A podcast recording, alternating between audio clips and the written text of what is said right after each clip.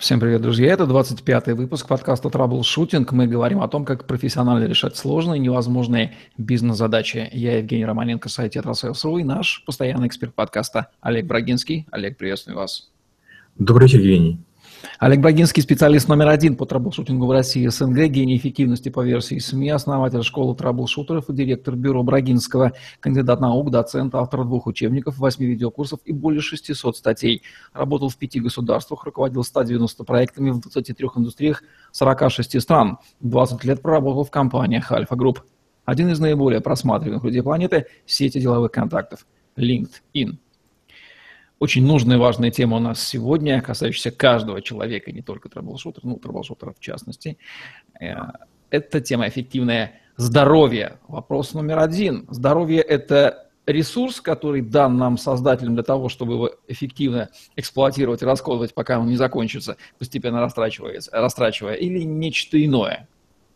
Ну, во-первых, э, представьте, чтобы батарейка – и вы вышли из завода, у вас полный заряд. Это означает, что вы можете быть использованы полезно в детских игрушках, медицинских приборах, а, в дистанционных э, самолетиках, э, где угодно. И если вы будете разумно пользоваться своей батарейкой, вы сможете создать некую пользу. И если нет, то нет. А во вторую очередь нужно подумать о том, что ваше тело все-таки предназначено в том числе для продолжения рода. Если вы будете здоровы, высока вероятность того, что у вас будут здоровые дети. Ну и в-третьих, если у вас будет еще и ментальное здоровье, возможно, вы другим поможете, не только себе. Каковы самые распространенные заблуждения человечества современного относительно своего собственного здоровья?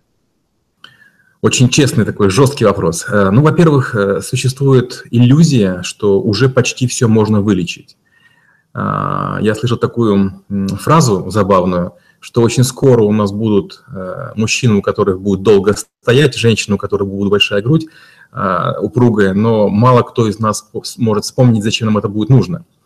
Э, я к тому это, что, к сожалению, мы считаем, что хирургия, что косметика, что лекарства, они в состоянии нас привести почти любое. То есть можно есть, а потом жир – отсосать липосацией. Можно э, лениво лежать, заниматься либо офисной йогой, а, когда вас массажируют, или вас там каким-нибудь эм, специальным прибором а, ваши мышцы будут тренировать. Появились пояса для космонавтов, стимуляторы пресса для космонавтов, другие всякие вещи. Самые большие заблуждения, что нам помогут, а, медицина, некие таблетки, и б, это какие-то приборы, которые могут нам заменить спортзал и физические упражнения.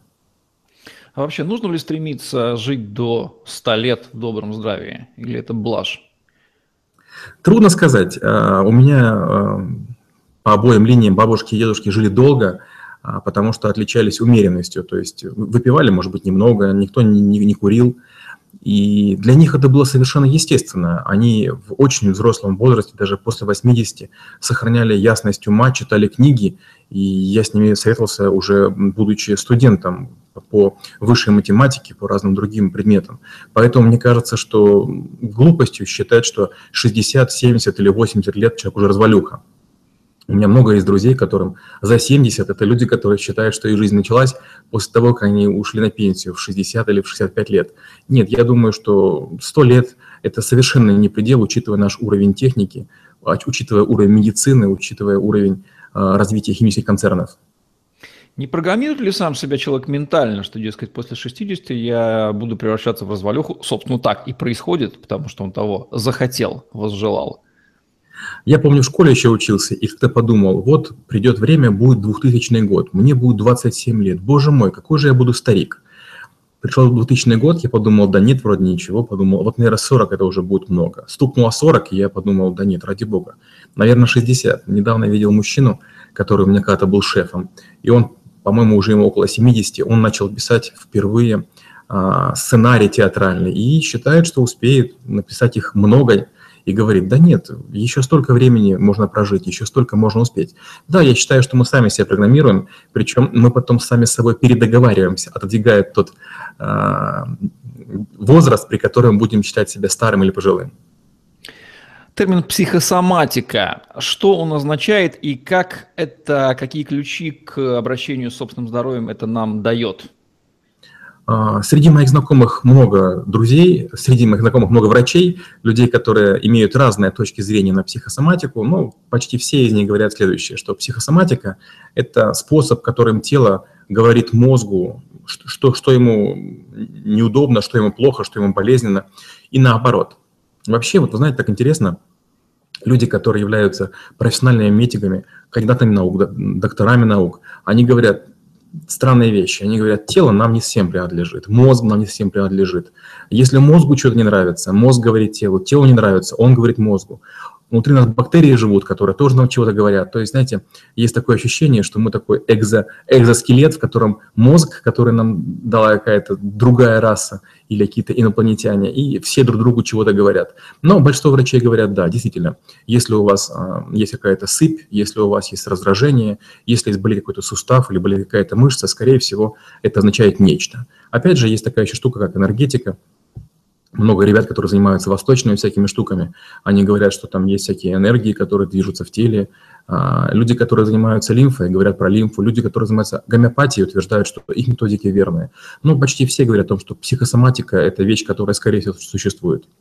Можно ли по а, внешнему виду или по, по э, пониманию такому поверхностному анализу болезней недугов человека, особенно хронических, сделать какие-то очень такие точные гипотезы относительно ошибок его мышлении, разумении, где он сам себя программирует на эти болезни.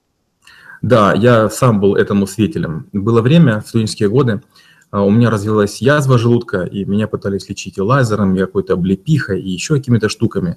Но мало что помогало. Через время, к сожалению, боли усиливались. Они были терпимы, я не сильно страдал, но как бы, дискомфорт был, а я хотел бы быть здоровым. И вот меня направили к какому-то вьетнамцу, и говорят, есть вьетнамец, который тебе поможет. А, молодой мужчина, может быть, ему было, не знаю, 25 лет, он посмотрел в мои глаза, посмотрел на мой язык, пощупал мой пульс, дал мне какие-то шарики коричневые и говорит, ты вылечишься. И с тех пор я про язву вообще забыл. А, я потом много раз спрашивал людей, которые занимаются иглоукалыванием или практикуют восточные, африканские практики, как они это делают. Они говорят, да, в общем-то, никакого секрета нет.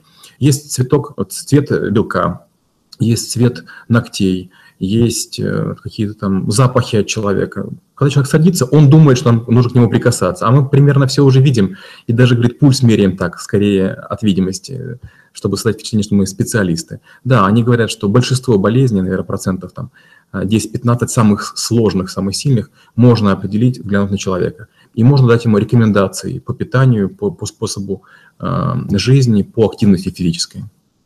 Как связано здоровье и то, что мы едим? Ну, мне кажется, связь э, очень прямая.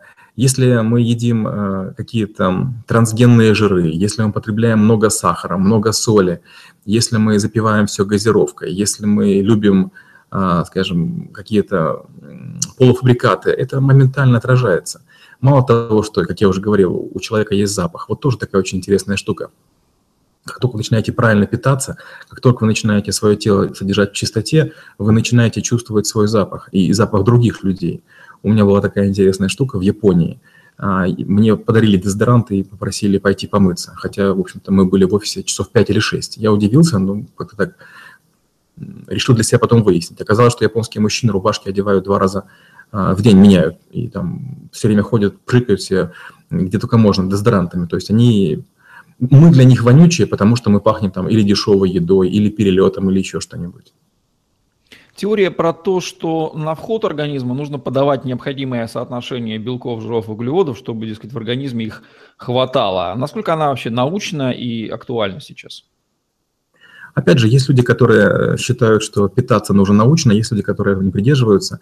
Я бы сказал так, ну вот все, что э, чрезмерно, оно, наверное, не очень разумно. То есть, опять же, тратить время жизни, тратить ресурсы жизни на то, чтобы там чересчур правильно питаться, но от, от того, что будет у вас погрешность питания 10-15%, скорее всего, вы намного дольше не, не проживете. С другой стороны, организм вам сам подсказывает, чего вы хотите. А, опять же, у меня была такая интересная история, когда я был на одном проекте, я увидел, что чукчи выглядят очень пожилыми, хотя на самом деле это было, были молодые, сильные люди.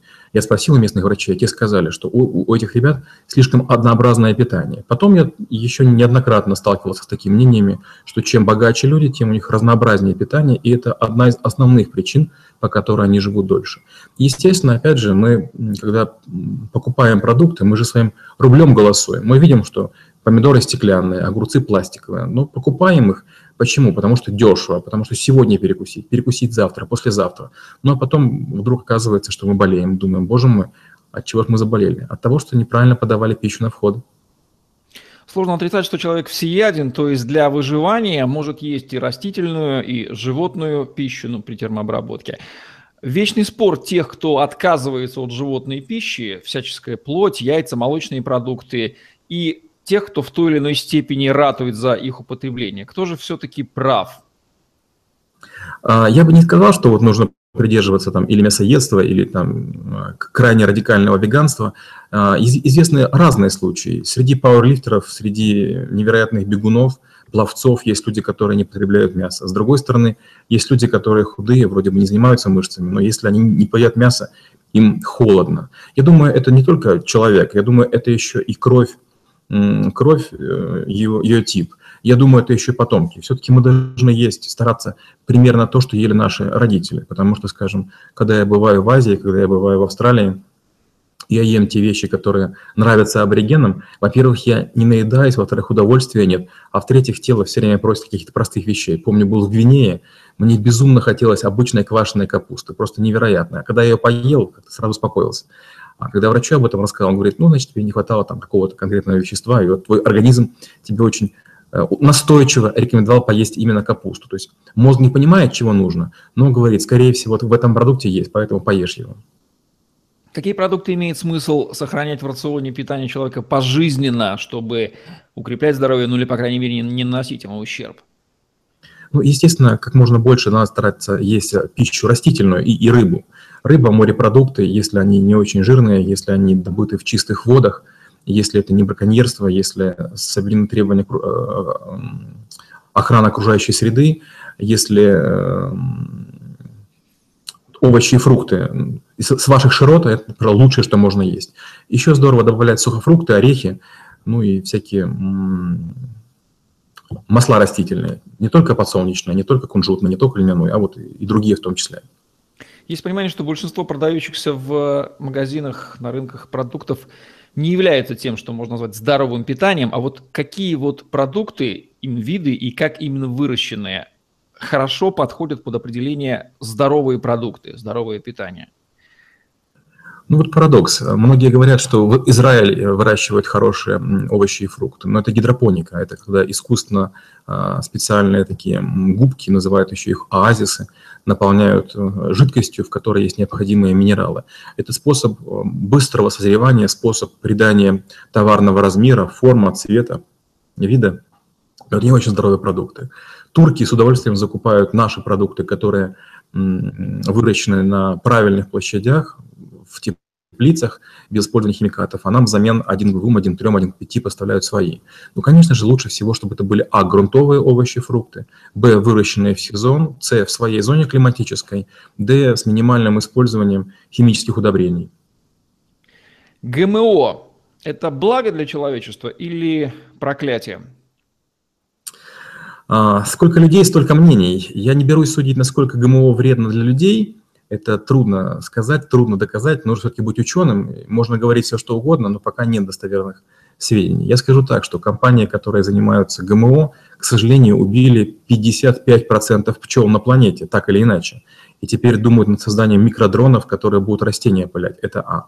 Б. Опасность ГМО состоит в том, что генно-модифицированная продукция потом не дает эм, семян, которые можно сажать. То есть, если вы вырастили, скажем, картофель или кукурузу, то после этого вы не можете использовать э, готовую продукцию или семена для того, чтобы посадить. Вам нужно будет все время покупать у этой компании, производящей генно-модифицированную продукцию, эти семена. А, третье – это, к сожалению, химикаты тоже для этих продуктов нужно покупать у этих же компаний. И четвертое, что самое неприятное, это то, что генно-модифицированная продукция может заражать другую. И если я посадил генно-модифицированную кукурузу, у вас нет, после опыления ваша тоже станет так или иначе генно-модифицированной. А это убивает видовое разнообразие. То есть сортов кукурузы будет меньше. И это произошло уже с грушами, с яблоками, с рисом. То есть мы очень огорчаемся, что остался, допустим, один белый носорог на планете.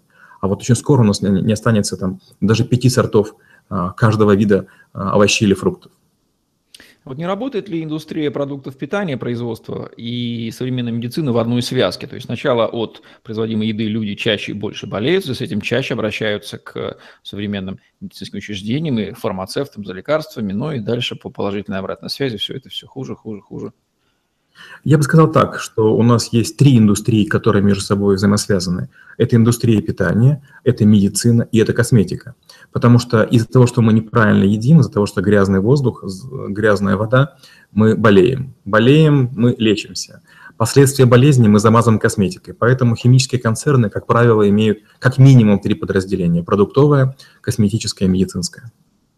Век большой химии, как говорили во времена СССР, уже давным-давно наступил, и наступил не в СССР, без химии никуда. Есть мнение, что современная западная медицина стала жертвой маркетинга и работает со следствием, предлагая быстрое и эффективное купирование симптомов, таблетка, хирургическое вмешательство, но игнорирует при этом причину. Ну, ибо люди не желают менять образ жизни, который реально приводит к проблемам. А вот восточная медицина, напротив, она ищет причину и купирует ее. Что верно в этом утверждении, а что нет? Э, ну, я бы сказал так, что и маркетинг влияет на медицину, и маркетинг влияет на людей. То есть э, у каждого же есть возможность пойти к китайскому врачу, благо Чайнтауна есть крупно, в каждой крупной столице, и часто бывают корейцы, китайцы, японцы, и, там, э, вьетнамцы, и в не очень крупных городах. То есть когда люди заболевают страшными болезнями, они в состоянии поехать туда, куда нужно, но почему-то этого не делает. Действительно, маркетинг приводит к тому, что мы заблуждаемся, надеясь какую-то купить сильную таблетку, принять ее и тут же успокоиться. У меня были коллеги, которые годами принимали какие-то жуткие таблетки, а потом а, приходили к моим врачам, и те говорили, да вот послушай, вот просто перестань есть там такой-то продукт, он влияет на твою кровь, тебе это не очень полезно. Потом была очень такая странная история. Можно было плюнуть в пробирочку, послать ее куда-то за границу. Тебе приходят два списка. Карточка розовая, карточка голубая, то, что можно есть, то, чего нельзя есть. Это правда. А, разница восточного подхода и подхода западного состоит в том, что восточные ребята пытаются выучить тело человека. Они знают, где мышцы, где сосуды, где нервы, где, где лимфа, где вены, где артерии. А американцы говорят так, наша задача А – продиагностировать, Б – не умничать, дать нужную таблетку. Вот в чем вся разница. Как образ жизни и активность человека по жизни влияет на здоровье? А, я видел много людей, которые вели крайне здоровый образ жизни и ушли в 37-40 лет. Я также видел людей, которые вот э, едят масло, сверху вот кусок сала, поливают это кетчупом, сверху еще капают майонезом, едят, имеют громадные животы, и, и им это совершенно не мешает. Поэтому я бы не сказал, что там уж, уж сильно есть влияние. Мне кажется, гораздо сильнее наследственность. То есть то, что вам дали, это ствол вашего дерева. Вы можете его либо еще сильнее сделать и, и передать детям более здоровый генный материал, или слегка подубиться самому, ну и навредить будущим поколениям. Мне кажется, что эволюция в данном случае очень, очень разумна. Как вы питаетесь, настолько и э, высока выживаемость вашего рода. Тем не менее, какие привычки нужно целесообразно включить в свой образ жизни, ну, например, зарядка по утрам, да, и делать их пожизненно, в принципе, которые однозначно пользу здоровью принесут, порекомендует Олег Брагинский. Ну вот э, можно по-разному относиться, скажем, к Корану. Ну вот Коран, среди прочего, говорит, что нужно делать регулярный намаз. И э, многие арабы говорят, что это одна из причин, по которой там, у арабов гораздо меньше артрита потому что они приседают, потому что они наклоняются, потому что они склоняют голову, то есть они регулярно делают какие-то несложные упражнения. Мы, скажем, в наших холодных широтах имеем а, сжатые мышцы, а, холодные тела, и поэтому часто любые движения приводят к тому, что мы имеем заскочившие какие-то суставы, у нас болят мышцы, мы начинаем себя обкалывать, делать еще чего-нибудь. Я бы сказал, что, наверное, важнейшее – это делать хотя бы несложную зарядку. А, даже когда вот вы пытаетесь там колесо в машине поменять или еще чего-нибудь, ну что вам стоит два-три раза нагнуться, там два-три раза руками, ногами махнуть, а потом уже брать что-нибудь тяжелое. Второе, ну, хотя бы чуть-чуть знать физиологию, как, как поднимать стул, как поднимать ребенка, как поднимать тяжелое ведро. Часто ведь причиной травм и нарушения здоровья является перенапряжение из-за неправильного положения тела. Третье – это чистый воздух. Если вы живете в центре города и держите окно открытым, ну, скорее всего, вы дышите всякой гадостью, которая летит оттуда. Или э, не покупайте продукты, овощи, фрукты вдоль дорог. Ну, вы представляете, сколько выхлопных газов осело на, не знаю, грибы, ягоды или малину какую-нибудь, там, которую вы покупаете вдоль дороги. Это очень вредно. Следующее – это, конечно же, ходить. Любое движение полезно, но нет ничего более простого, чем хождение.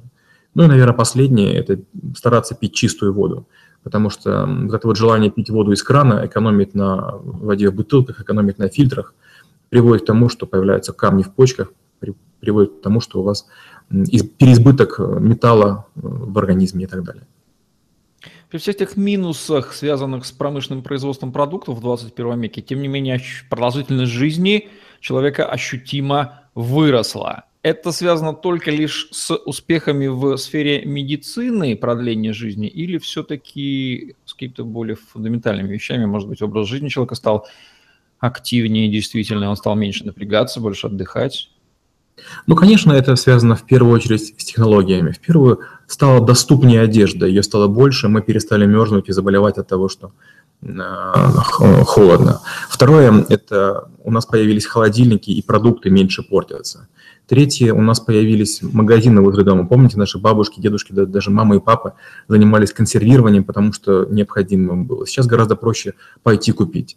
А, не знаю, будет ли там, моя дочка это знать, но я еще копал лично картошку и потом собирал ее. Это такой тоже тяжелый труд. Это и, и перенапряжение, и, и усталость, и все что угодно. И пыль глотаешь. Я думаю, что все вместе. Не могу не спросить про национальные особенности здоровья и болезней на земном шаре и в чем их фундаментальные причины. Опять же, прям там Восток, Запад, арабов, Африку. А, я бы сказал так, если глянуть, скажем, а, в основном на людей, живущих в теплых странах, они, как правило, более худые, потому что жир мешает двигаться, жир а, является естественным, естественным таким показателем вашей неуспешности вашей бесполезности. Хотя, с другой стороны, вожди племен и очень богатые люди, они как раз выглядят э, полными, толстыми, но, с другой стороны, их там обмахивают всякими веерами, они живут э, в контейнерных помещениях, в общем, это целая история, содержать свое жирное тело э, в теплых или горячих точках. А если мы говорим про жителей столиц, то почти везде жители столиц более толстые, более плотные, чем жители сельских регионов. Если мы говорим про американцев, там, конечно же, безумная культура полуфабрикатов, то есть почти чего не, не, не готовится. Когда я в Германии работал еще лет 20 назад, я помню, что там не было даже культуры есть дома, потому что везде есть кафешки, можно зайти, поесть, перекусить.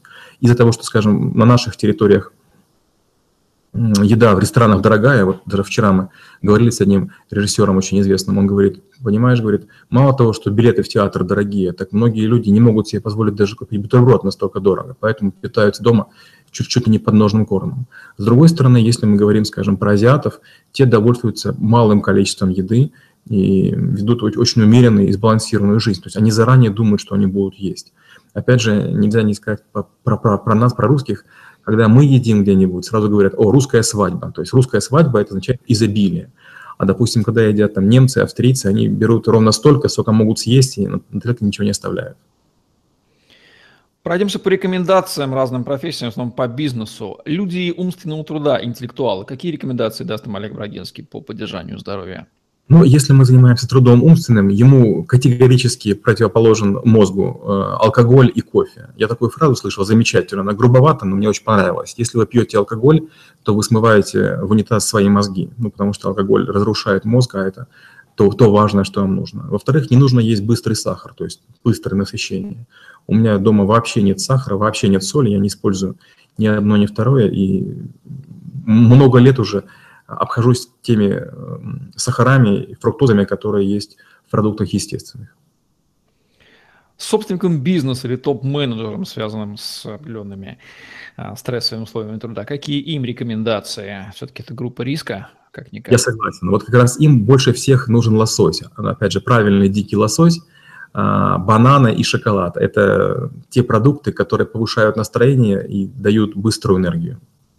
Наемные работники категория очень широкая, тем не менее, можно ли им порекомендовать, может быть, каким-то сидячим больше бегать или что-то в этом роде? Ну вот знаете, есть такой анекдот. Приходит богатый человек к врачу и говорит, что мне пропишете? Тот говорит, вам швейцарский курорт, витамины и больше гулять. Приходит среднего возраста человек, а вам что? Вам витамины и гулять. Приходит человек э, не очень богатый, а вам что? Гуляйте, батенька, гуляйте. Так и здесь. Тут важно не то, что есть, а важно, чего не есть. Но нежелательно есть любые продукты, в которых есть пальмовое масло, как я уже говорил, трансгенные жиры, жареные э, на подсолнечном масле. Не нужно изгаляться, лучше есть простую пищу, отказываться от полуфабрикатов, э, отказаться от готовых соусов и любых смесей, приправ, в которых вы не знаете, что намешано. Рекомендации по пользованию не очень популярными у нас, непонятными, но так распространенными в развитых странах инструментами страхования жизни, здоровья, добровольное медицинское страхование, какие можно дать? Нужно ли вообще обращать на них внимание? В России, в частности, я имею в виду. Да, я бы сказал, что это, это имеет смысл. Хотя бы минимальную страховку нужно иметь. А, многие не понимают, но большая часть проблем начинается с зубами начиная от того, что влияет неправильный прикус, стираемость зубов, запах изо рта. Но есть масса вещей, которые вам не позволяют ни вашему телу, ни вам чувствовать себя нормально. Поэтому какие-то минимальные вещи делать нужно. Дальше, опять же, нужно понимать, что если э, вы застрахованы своей компании, ну так пользуйтесь этим, хотя вы проходите регулярный медосмотр, они, как правило, не очень дорогие. Есть такая штука, называется чекап. Это когда вам делают анализ тела и дают какие-то рекомендации. Но, с другой стороны, получив рекомендации врача, ну, опять же, желательно зайти в аптеку, купить то, что он скажет, ну и этим пользоваться, потому что иногда наше лечение заканчивается тем, что мы обналичиваем деньги за рецепт. Почему-то у нас принято в обществе полагаться на государственное здравоохранение в вопросах собственного здоровья. Действительно ли государство заботится искренне о здоровье граждан? И зачем ему это, если это так? Я бы сказал так, что действительно почему-то многие считают, что коммерческие врачи лучше. Если вы имеете дело с кафедральными клиниками, которые находятся возле вузов, э, возле институтов, там, где преподают эм, профессора, там, где работают настоящие аспиранты, кандидат наук, я бы сказал, что обычно это лучше, чем частная медицина. А с другой стороны, если вы имеете дело с частной медициной, а узнаете, а был ли этот человек клиническим доктором, был ли он кафедральным доктором, потому что если был, то, скорее всего, Э, совершенно нормальный, адекватный профессиональный опыт. Что нужно добавить на эту глубокую тему о здоровье под финал нашего выпуска? Я бы хотел сказать, что здоровье – это та вещь, которая нам дается однажды, и выздоровление начинается с решимости им заняться. Хотя бы иногда обращайте внимание, в чем вы одеты, а, куда вы идете, сколько вы ходите, что вы едите. Пейте чистую воду и не берите в голову глупые мысли. Отлично, спасибо, Олег. Завершаем наш сегодняшний выпуск подкаста Troubleshooting, где мы говорим о том, как профессионально решать сложные и невозможные бизнес-задачи, и здоровье нам в этом тоже помогает. Как говорится, здоровье хорошее тогда, когда его не замечаешь. Олег Брагинский, Евгений Романенко были с вами. Лайк, комментарий. Смотрите нас на Тетрасейлс.ру в YouTube в подстере. Хэштеги Олег Брагинский, Тетрасейлс. Помощь вам в поиске информации в интернете. На сегодня все. Всем отличного дня. Оставайтесь с нами. До новых встреч. Всем пока-пока. Спасибо и до встречи через неделю.